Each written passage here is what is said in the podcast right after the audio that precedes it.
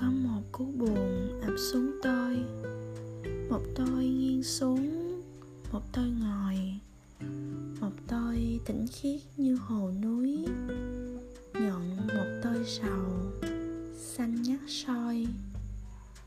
Có một cú buồn đã trượt tôi, cú trượt hy hữu ở trên đời. Bởi tiếng chim rừng tôi lạc bước, lối về trăng rãi nỗi buồn rơi.